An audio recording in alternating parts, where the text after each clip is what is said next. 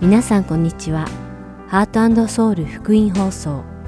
11月4日の日本語放送をお聞きいただいています。このシーズンは聖書を一緒に読みましょう。アリゾナ・フィニックス JIBC ヤソ牧師によるグランドキャニオンの彼方からそして悪魔の手紙をお届けします。それでは聖書を一緒に読みましょうお聞きください。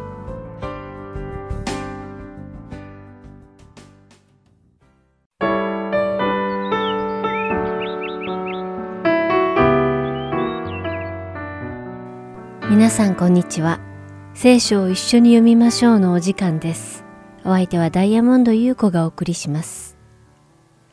今回の放送から聖書を一緒に読みましょうでは、使徒パウロがコリントの教会に宛てた2通の手紙、コリント人への手紙第1と第2を皆さんと一緒に読んでいきたいと思います。ところで、このコリント教会は、使徒パウロが2回目の伝道旅行の時に開拓し、1年半の間奉仕した教会です。このコリントという都市は、アガヤ地方の首都として商業的にとても重要な都市でした。さらに、コリントはギリシャ本土とペロポネソス半島をつなぐ都市でもあり、多くの商人たちだけでなく、旅行者たちが通過する拠点だったのです。このコリントを通して、イタリアとスペイン、小アジアとフィニキア、そしてエジプトの商圏がつながりました。そのため、コリントという都市は、とにかく様々な文化が混在しており、豊かさが溢れていました。コリントの人々は、ギリシャの哲学と宗教に精通しており、知恵を高く評価していました。このようにコリントは巨大商業都市だったので、各地から多くの人々が集まってきており、それぞれが崇拝する神々のための偶像崇拝が溢れていたため、12の異なる神々を祀る神殿があったといいます。またそれだけではなく、コリントは性的にもとても乱れた場所でもあったようです。特にコリントにあったアフロディーテ神殿には千人もの女性祭司がいました。この女性祭司たちは建前は祭司であるものの、その実は金銭と引き換えに男性と性行為をする売春婦たちだったのです。このようにコリントはあまりにも性的に乱れていたため、当時周辺国の人々は性的な不貧困を行う人を指して、あの人はコリント人になったと揶揄するほどだったそうです。このように商業主義、偶像崇拝、道徳的堕落に満ちていたコリントにも滅びる世の中から召され、永遠の世につながる聖なる生活を送ることを決意した生徒たちが生まれ、キリスト教会ができたのです。コリント教会建設に大きな功績を残したのが使徒パウロでした。しかし、使徒パウロがコリントを去った後、コリントの堕落した文化が教会の中に再度浸透し始め、聖なる生活を失っていく人々が現れ、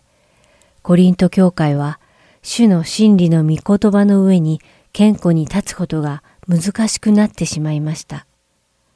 それを知った人パウロは、清さを失っていくコリント教会に向けて手紙を書きます。その手紙こそがまさに今日お読みするコリント人への手紙なのです。まず使徒パウロは手紙の冒頭でコリント教会の生徒たちに彼らのアイデンティティが何かを思い出させてくれます。コリント人への手紙第1第1章2節です。コリントにある神の教会へ、すなわち私たちの主イエス・キリストの皆を至るところで呼び求めているすべての人々と共に生徒として召され、キリストイエスにあって聖なるものとされた方々へ。主は私たちの主であるとともに、そのすべての人々の主です。パウロはコリントの生徒たちのことをこの世の中から神の召しを受けてこの世の中から出てキリストイエスの中で清くなった人であることを強調しています。パウロは堕落していくコリント教会の人々にもはやこの朽ちる世の文化に従って生きるのではなく今も生きる神の言葉に従って生きる人であるべきだということを今一度思い起こさせるように手紙を始めているのです。いかがでしょうか？皆さんがクリスチャンのアイデンティティをいつも覚えて生きておられることを願います。この放送ではこれから数週間にわたり、使徒パウロがコリント人への手紙を通してコリント教会の生徒たちに何を伝えたのか、そしてそのパウロの残した言葉が現代を生きるクリスチャンたちにとってどのような意味を持つのかを学んでいきたいと思います。それでは今日の聖書箇所、コリント人への手紙第一、一節から九節までをお読みして、今日の聖書を一緒に読みましょう終わりたいと思います。神の御心によってキリストイエスの使徒として召されたパウロと兄弟ソステネからコリントにある神の教会へ。すなわち私たちの主イエス・キリストの皆を至るところで呼び求めているすべての人々と共に生徒として召されキリストイエスにあって聖なるものとされた方々へ。主は私たちの主であるとともにそのすべての人々の主です。私たちの父なる神と主イエス・キリストから恵みと平安があなた方の上にありますように。私はキリストイエスによってあなた方に与えられた神の恵みのゆえにあなた方のことをいつも神に感謝しています。というのはあなた方は言葉といい、知識といい、すべてにおいてキリストにあって豊かなものとされたからです。それはキリストについての証があなた方の中で確かになったからで、その結果、あなた方はどんな賜物にも欠けるところがなく、また熱心に私たちの主イエス・キリストの現れを待っています。主もあなた方を私たちの主イエス・キリストの日に責められるところのないものとして最後まで固く保ってくださいます。神は真実であり、その方のお召しによってあなた方は神の御子、私たちの主イエス・キリストの交わりに入れられました。今日も聖書を一緒に読みましょうにお付き合いいただきありがとうございました。お相手はダイヤモンド優子でした。それではまた来週お会いしましょう。さようなら。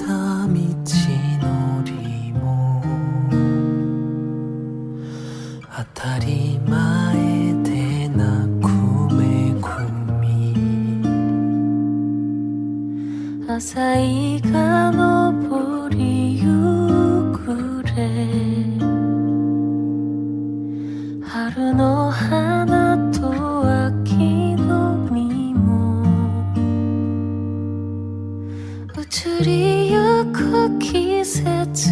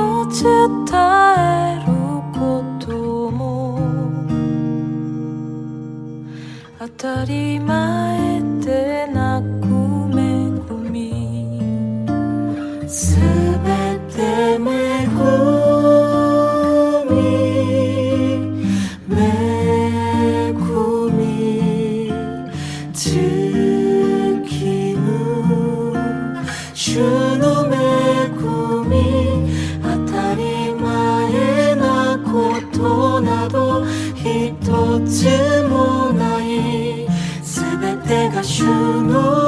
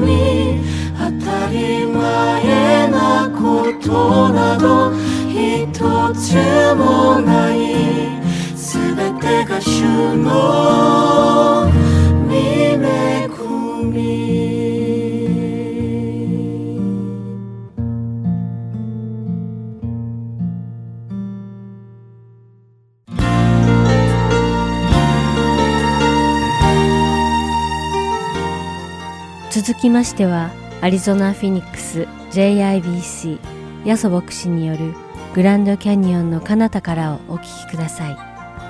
今日のタイトルは Wisdom 知恵です。ヤソ先生のお話を通して皆様が恵みのひとときを送られることを願います。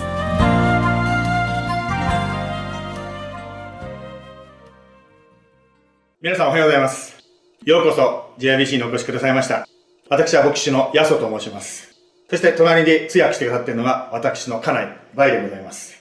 えー10月に入りましたね。あのー私たちの教会はですね、このリビングライフというのを使ってですね、毎日聖書を読んで、そしてスモールグループでシェアすることを続けているんですけども、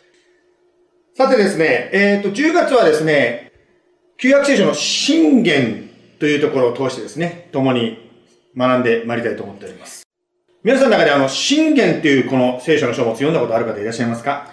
あー、手が上がってますね。はいはい、どうもありがとうございます。さてですね、あの、この信玄の内容について読んでいきたいんですけど、まず最初にですね、えー、まあ、バックグラウンドを少し説明させていただきたいと思います。信玄というのはですね、格言の集まりのような、そんな書物であります。あの、その信玄の多くの部分を書いたのはですね、ソロモン、ここにソロモンっていう名前が出てますけども、ソロモンというですね、王様であります。ソロモンというのはですね、紀元前10世紀頃にですね、イスラエルを治めた王様でありました。ご覧のようにですね、本当にこう、広い地域ですね、イスラエル歴史の最大の領地を治めたですね、まあ王様だと言われている、そんなすごい王様だったわけですね。今日はですね、このソロモンが書いた、まあ、信玄という書物からですね、ご一緒に学んでまいりたいと思います。ではですね、まず、えー、信玄のね、一章の一節からですね、しばらく読んでいきたいと思います。そこではこう書いてありますね。イスラエルの王、ダビデの子ソロモンの信玄。これは知恵と訓戒を知り、悟りの言葉を理解するため、義と裁きと公正において、訓戒を受けて悟くなるため。浅はかな者を賢くし、若い者に知恵と資料を得させるためのもの。知恵のある者は聞いて洞察を深め、分別のある者は導きを得る。ソロモンという方はですね、これを書いたソロモンという方は神の知恵にこう満ちていた方だったんですね。彼がですね、王様になったすぐの時のことであります。彼がですね、王様になりたての頃神様に聞かれたんですよ。何が欲しいかってこう言われたんですね。ソロモンはですね、富とか健康とか身の安全よりも神の御心を実行するための知恵を求めたんですね。それがですね、神様にこう喜ばれたわけですね。それを通しても私たちに学ぶことができると思うんですが、やっぱりいろんなことがあるときですね、なんて祈っていいかわからないことがあると思います。またはですね、誰かのためにですね、祈ってあげたいんだけど、どういうふうに祈っていいかわかんないときってあると思う。その時にですね、ソロモンのように、神様の御心を実行できる知恵をください、力をくださいとこう祈ることは、あなたや私にとっての祝福になるんではないでしょうか。さて、そのソロモンの知恵がですね、試される時が来たんですね。ある時ですね、二人の女性が一人の赤ちゃんを連れて王様に会いに来ました。二人とも赤ちゃんを出産したんですが、寝てる間にそのうちの一人がですね、赤ちゃんの一人が死んでしまったんですね。一人の女性が言いました。生きてる子が私の子で死んでる子があなたの子だ。また、その別の女の人はですね、いや違う違う、死んだのがあなたの子供で、生きてるのが私の子供だとこう言ったんです。さて、ソロモンは神の知恵で、この問題をどう解決したでしょうかソロモンはこう言ったんですね。剣をここに持ってきなさいってこう言ったんですね。その子を二つに分けて、一つを半分をこちらに、半分をそちらに渡しなさいとこう言ったんですね。そうすると一人の女性が叫んだんですね。王様、いいです。その子をどうぞあの人にあげてくださいとこう言ったそうです。それを聞いた時にソロモンが言いました。あなたこそ本当のお母さんだとこう言ったんですね。まあ現代はですね、インターネットとか AI を通してですね、知識がものすごく増えてる時代ですよね。そんなあるたくさんのその知識をどう私たちの日常生活の中で使っていくか、それが知恵なんですね。言い方を変えるならば、知識はですね、実際の生活で使われる、つまり知恵を、知恵として使われるときに力を持つということなんです。例えばですね、YouTube でですね、美味しいうどん、皆さん見えますか？美味しいうどんの作り方を見る、見てもですね、やっぱり実際うどん食べてみないとですね、うどんの素晴らしさというのはわからないと思うんですね。まあ私たちはですね、日曜日に一緒に集まって神を礼拝し、そしてウィークデーにですね、本当にスモールグループでそれぞれの信仰に生きていこうということを励まそうとしているわけです。そしてそのスモールグループの交わりの中で、この世を生きる知恵を学んでいくわけですね。例えば、ある方がですね、家の掃除をするのに困ってるとしましょう。ある方がこう言うでしょうね。いっぺんに全部を掃除しようとするから大変なのよ。一日に10分ずつ小分けにして少しずつきれいにすれば、家がきれいになるのが楽になるんじゃないのってこういうかもしれない。またはですね、スモールグループですね、まあ、子育てのことについてですね、いろんな知恵、ちなみにこれ皆さん、はい、聖書時間の皆さん、宿題で読んでますか？いろんな知恵がありますけども、そんな子育ての知恵をですね、お互いにこう分かち合うこともいいかもしれません。さて、今日のテキストはですね、実は信玄の3章なんですね。信玄の3章でですね、ソロモン王が知恵について語っているので、その箇所を読んでいきたいと思います。では3章の3節をですね、まず読んでいきたいと思います。恵みと誠があなたを捨てないようにせよ。それをあなたの首に結び、心の板に書き記せ。はい。まあ、ここでですね、恵みと誠、真理と恵みを離さない、それを両方持つのが知恵ですよと教えていますね。私たちの人生にはですね、やはり神の恵みというのが必要であります。というのはですね、まあいろんな知識、先ほどもね、いっぱいこの子育ての方いっぱい聖書の関係あるんですけど、まあね、そういうことをいろいろやってもですね、やはり、なんて、恵みがないと相手に対して厳しすぎるっていうんですか、相手に伝わらないわけですよね。またはですね、真理がないならば、どんなにですね、慰め合ってもですね、何年間慰め合っても全然解決に向かっていかないわけですから、やっぱ真理というものが必要になるわけですね。続いて5節に行きますが、信玄の3章5節心を尽くして主により頼め、自分の悟りに頼るな。ここでですね、私たち人間というのは、将来何が起こるかっていうのはわからない。人間の知恵というのは、人間の悟りというのは実は限界があるということを教えております。あの、私がですね、アリゾナにこう引っ越してくる時の話ですけど、オレゴンにおりまして、それから来たんですけど、実はですね、まあ、引っ越すのはですね、子供の学校の学年の区切りにより、まあ、夏休みに引っ越したかったんです。しかしですね、まあ、神様の導きはですね、まあ、冬に引っ越すことだったんですね。私はなんでこんな時にです、都合の悪いことだなとこう思ったわけです。しかし後になって分かったことはですね、その2ヶ月後にコロナが世界中を襲ってですね、もう引っ越しどころじゃなくなるってことを私は知らなかったんです、その時は。人の悟りに頼らないで、神により頼めっていうことですけども、ある時ですね、イエス様の弟子たちが、まあ漁師、彼は漁師でしたから、湖で漁をしていたんですね。その漁師である、漁のプロであるですね、イエス様の弟子たちに対して、イエス様が言ったんですね、水、船の右側に網を下ろしてみなさいって言ったんです。その時にペテロがこう言いました。先生、私たちは夜通し働きましたが、何一つ取れませんでした。でも、お言葉ですので、網を下ろしてみましょう。その後どうなったかというのはご存知だと思うんですけども、かつてない、彼らが経験したことのない大量になったわけですね。まあ皆さんもですね、自分の専門分野、また経験のある豊富な分野、悟りがある分野っていうのが人生の中であると思います。しかしですね、そういう確信のあること、経験のあることであったとしても、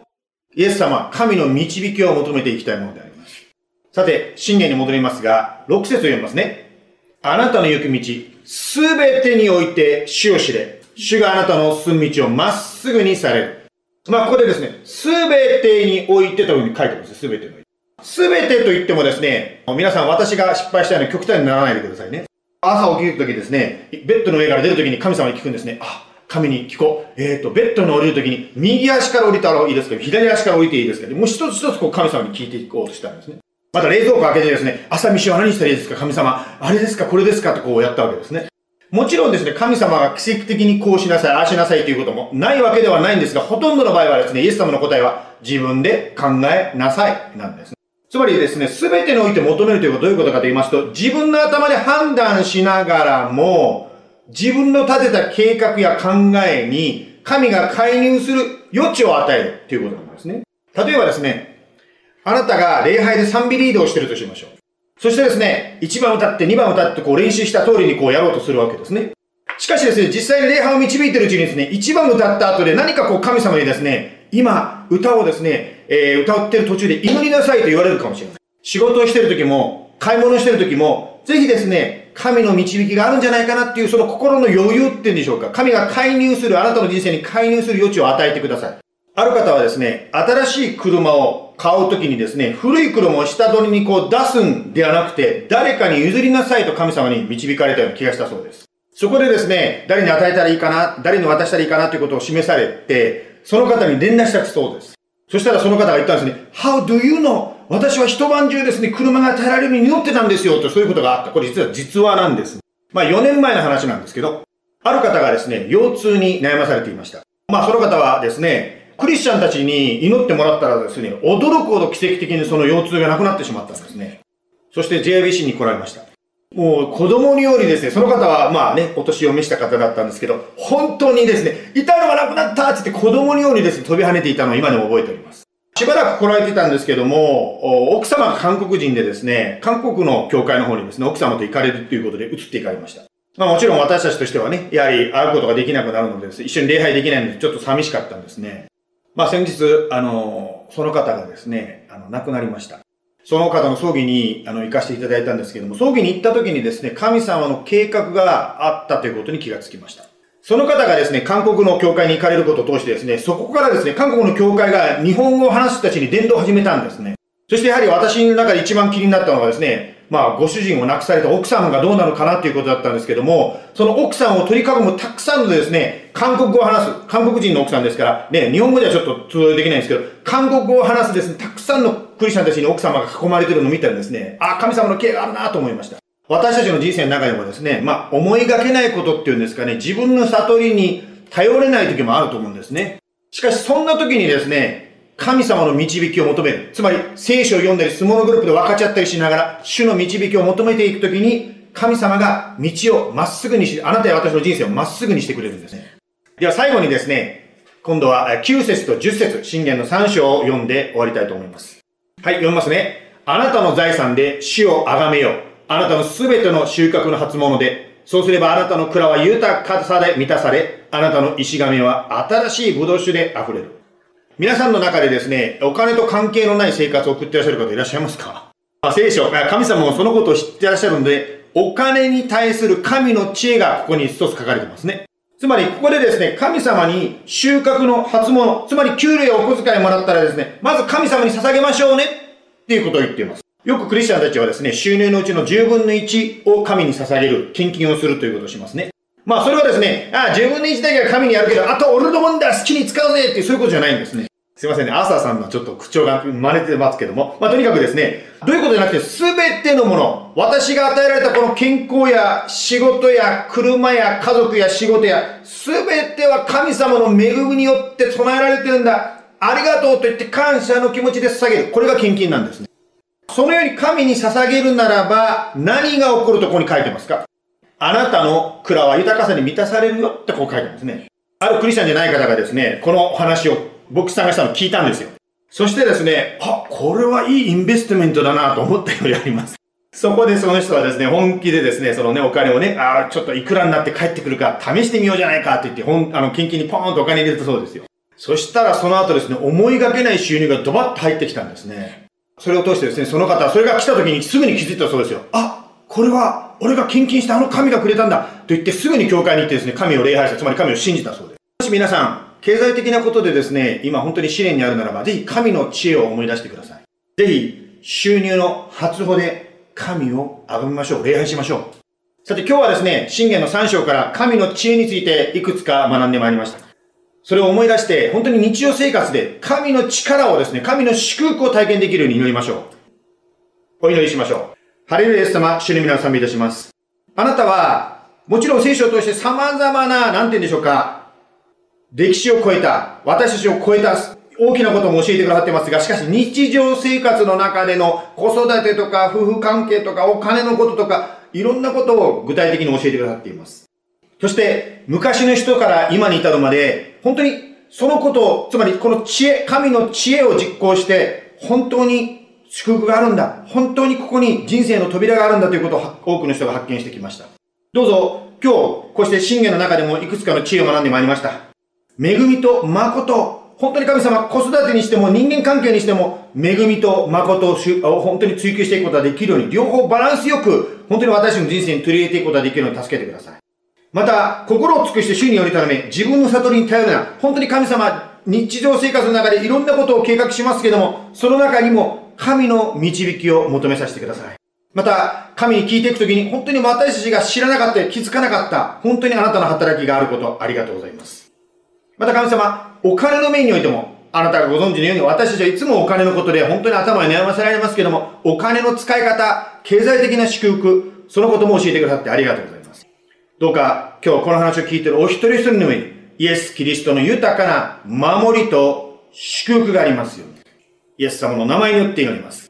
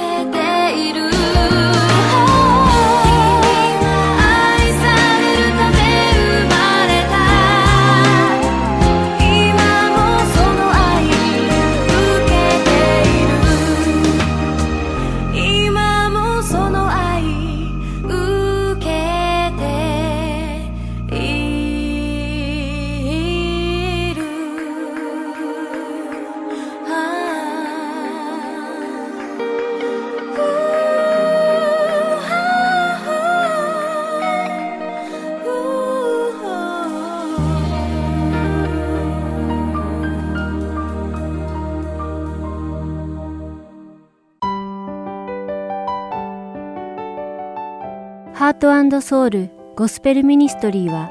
永遠の命の源であるイエス・キリストの福音を述べ伝える活動をしています。もしこの放送をお聞きになっている皆さんの中で神様、そしてイエス様のこと、または永遠の命についてもっと知りたいと思われる方がいらっしゃいましたら、どうぞこちらのウェブサイトまでお気軽にご連絡ください。heartandsoul.org at gmail.com heart and seoul.org at gmail.com またこれからもこのハートソウルミニストリーの CD をご希望の方は E メールとお名前ご住所をご記入の上ハートソウルの E メールまでお知らせください。ご連絡いただき次第配送無料にて送らせていただきます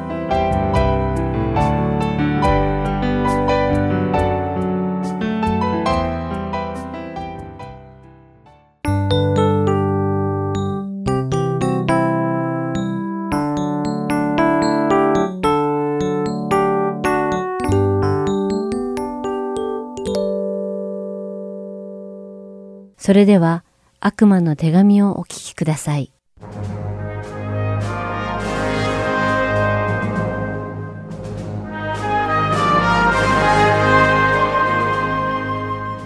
皆さんこんにちは。悪魔の手紙の時間です。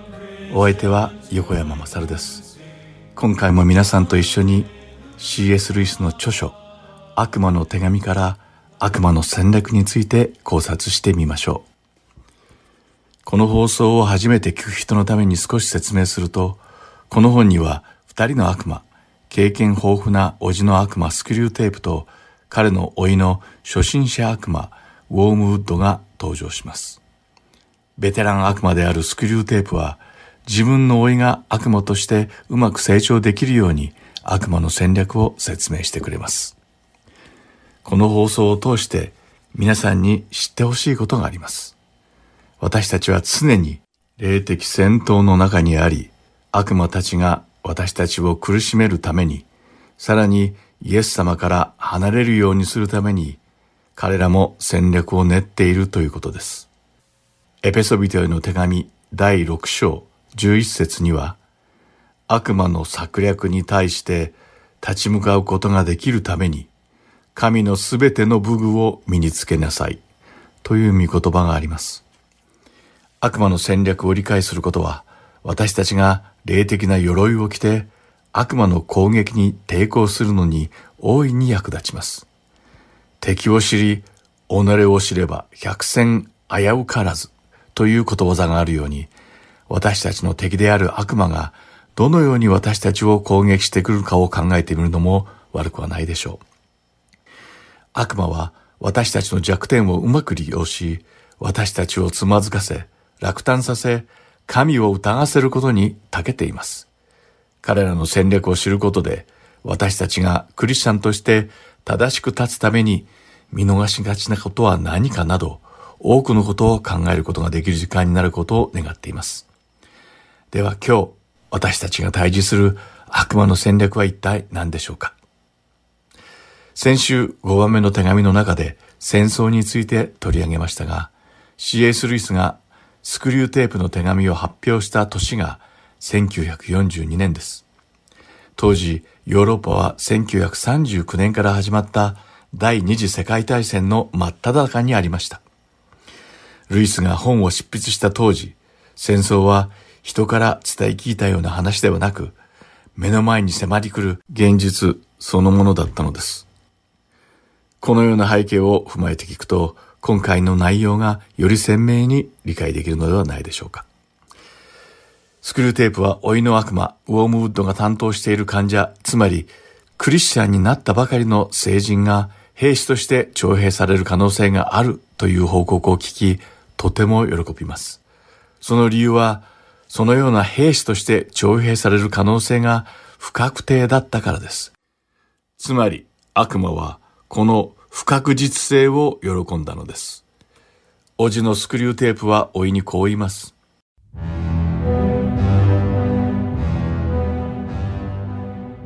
患者の将来は不確実であればあるほどいいんだ。不確定な未来は患者の心を埋め尽くし希望や恐怖を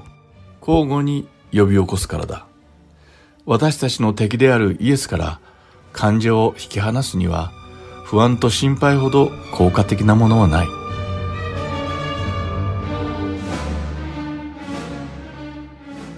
つまり人は不確定な未来に対して不安や心配、恐れを持つので、スクリューテープは、恐れは患者たちがイエス様から離れるためのとても良い道具だと言っているのです。ですからサタンは、人々が不確実な状況に置かれることをとても喜んでいるのです。それへスクリューテープは、患者が不確実な未来のことだけを考えるように仕向けるように、老いの悪魔に指令を出します。戦争でなくても、私たちの中に生じる不安や恐怖は日常で多発的に起こります。近年に起きたパンデミックの時もそうでした。人々はまだコロナに感染してもいないうちから感染したら一体どうしようと不安に駆られました。毎日コロナに関するニュースに耳を傾け、調べ、心配し、一貫性のないニュースの中で自分たちの今後を常に心配していました。そして個人差はあれど、不安や恐怖は、うつ病などの精神疾患を人々にもたらしたり、中には今後の生活の不安から自殺や薬物中毒に陥る人たちも現れました。大学受験を控えていた高校生たちは、進学先の心配をし、大学生は就職先の悩みを抱え、そして企業勤めの人たちは失業の可能性や退職後の不安を抱え、退職者は老後の生活に悩んでいました。まさに私たちは常に心配をしながら生きていると言っても過言ではありません。そしてその心配の根底には漠然とした未知の未来に対する恐怖があるのです。このように戦争以外にも世の中には人々の恐怖を呼び起こすのに十分なニュースが絶え間なく流れています。では私たちは不安や恐怖に駆り立てられないようにするためには一体どうすればいいのでしょうか？世の中から離れて暮らすことはできないし、だからといって人里離れた山の中で修行するように一人で暮らすべきなのでしょうか？もちろんそうではありません。恐怖を感じることはあっても、クリスチャンがそのような不確定なものに対する恐れに対処する方法は、この世の人とは違うからです。スクリューテープは敵、つまり患者の主であるイエスは、患者が患者自身に与えられた試練、心配や不安を忍耐として受け入れることを望んでいると言っています。その通りなのです。試練と恐怖が訪れるとき、イエス様が私たちに望んでおられるのは、恐怖に圧倒されたり、その道を迂回したりしようとすることではなく、恐怖を忍耐で克服することなのです。スクリューテープは悪魔の敵であられるイエス様は私たち人間たちが与えられた状況と環境の中で主を信じ、主の御言葉に従って平安に生きることを望まれるけれど、彼ら悪魔たちの任務は私たち人間に将来起こり得る困難を絶えず考えさせること。つまり私たちに未来の不安を絶えず心配させ、恐怖させるということだと、老いのウォームウッドに言っています。そしてさらにスクリューテープは、それに対する行動指針についても言及しています。それは第一に患者たちが経験している試練や心配事や不安は患者たちに与えられた十字架であることを彼らに決して気づかせないようにすること。そして次に患者たちが現在のことを考えるのではなくただひたすら不確定な未来のことだけを考え、心配し、振り回されるようにすること。悪魔たちは患者である人間たちが不安や恐れを現在の十字架として受け止めることができれば、悪魔の敵であるイエス様の願い通り、それを辛抱強く耐え忍びながら、それを克服することができるので、どうにかしてそのような状況を防ごうとするというわけです。つまりここで私たちが得るべき知恵は、現在経験している試練、恐れをまず自分の十字架として受け入れなければならないということです。将来の恐れに振り回されて今負けてしまうのではなく、現在の恐れを黙って背負って忍耐して耐えるということです。そうすることで私たちの信仰はその過程の中で成長してゆき、神様をより信頼する人に変わっていくからです。もしかしたら皆さんは過去の日々を後悔し、過去に執着していないでしょうかまだ起きていない未来のことを恐れ、その不安に振り回されていないでしょうかこの放送をお聞きのリスナーの皆さんが、過去でも未来でもない今、現在を主により頼んで生きているかどうかの点検をしてみられることをお勧めします。皆さんが私たちの主であられるイエス様はいつも私たちの一歩一歩を導いてくださることを覚えてほしいと願っています。悪魔は恐怖という戦略を使って私たちが直面する人生における困難を潔く尊厳を持って対処することを難しくするということです。ですから私たちは悪魔の戦略をよく把握した上で常に警戒し目を覚ましていなければなりません。神様の御言葉を正確に知り、神様の御心を知り、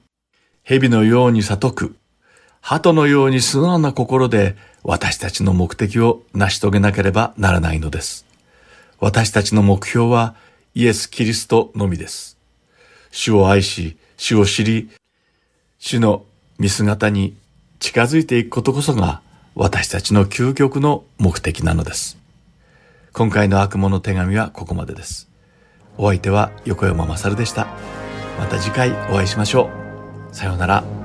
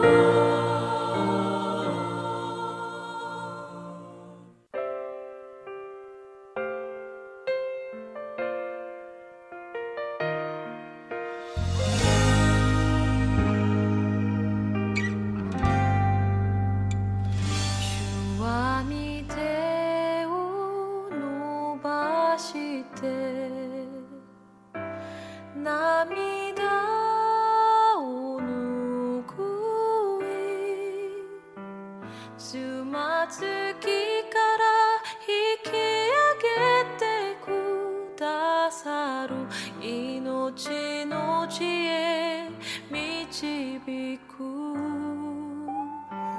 主は見て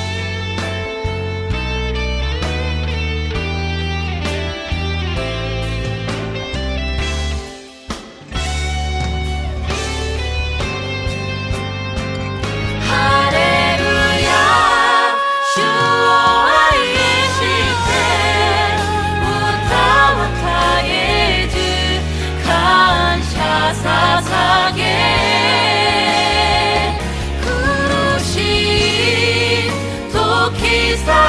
está en.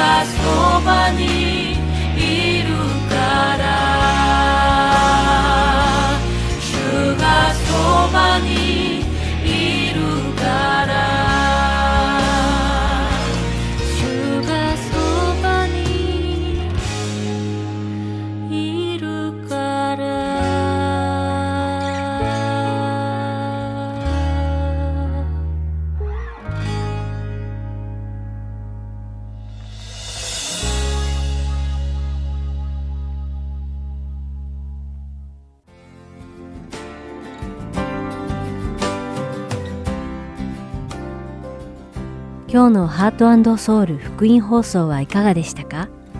最後までお付き合いくださりありがとうございました。それではまた来週お会いしましょう。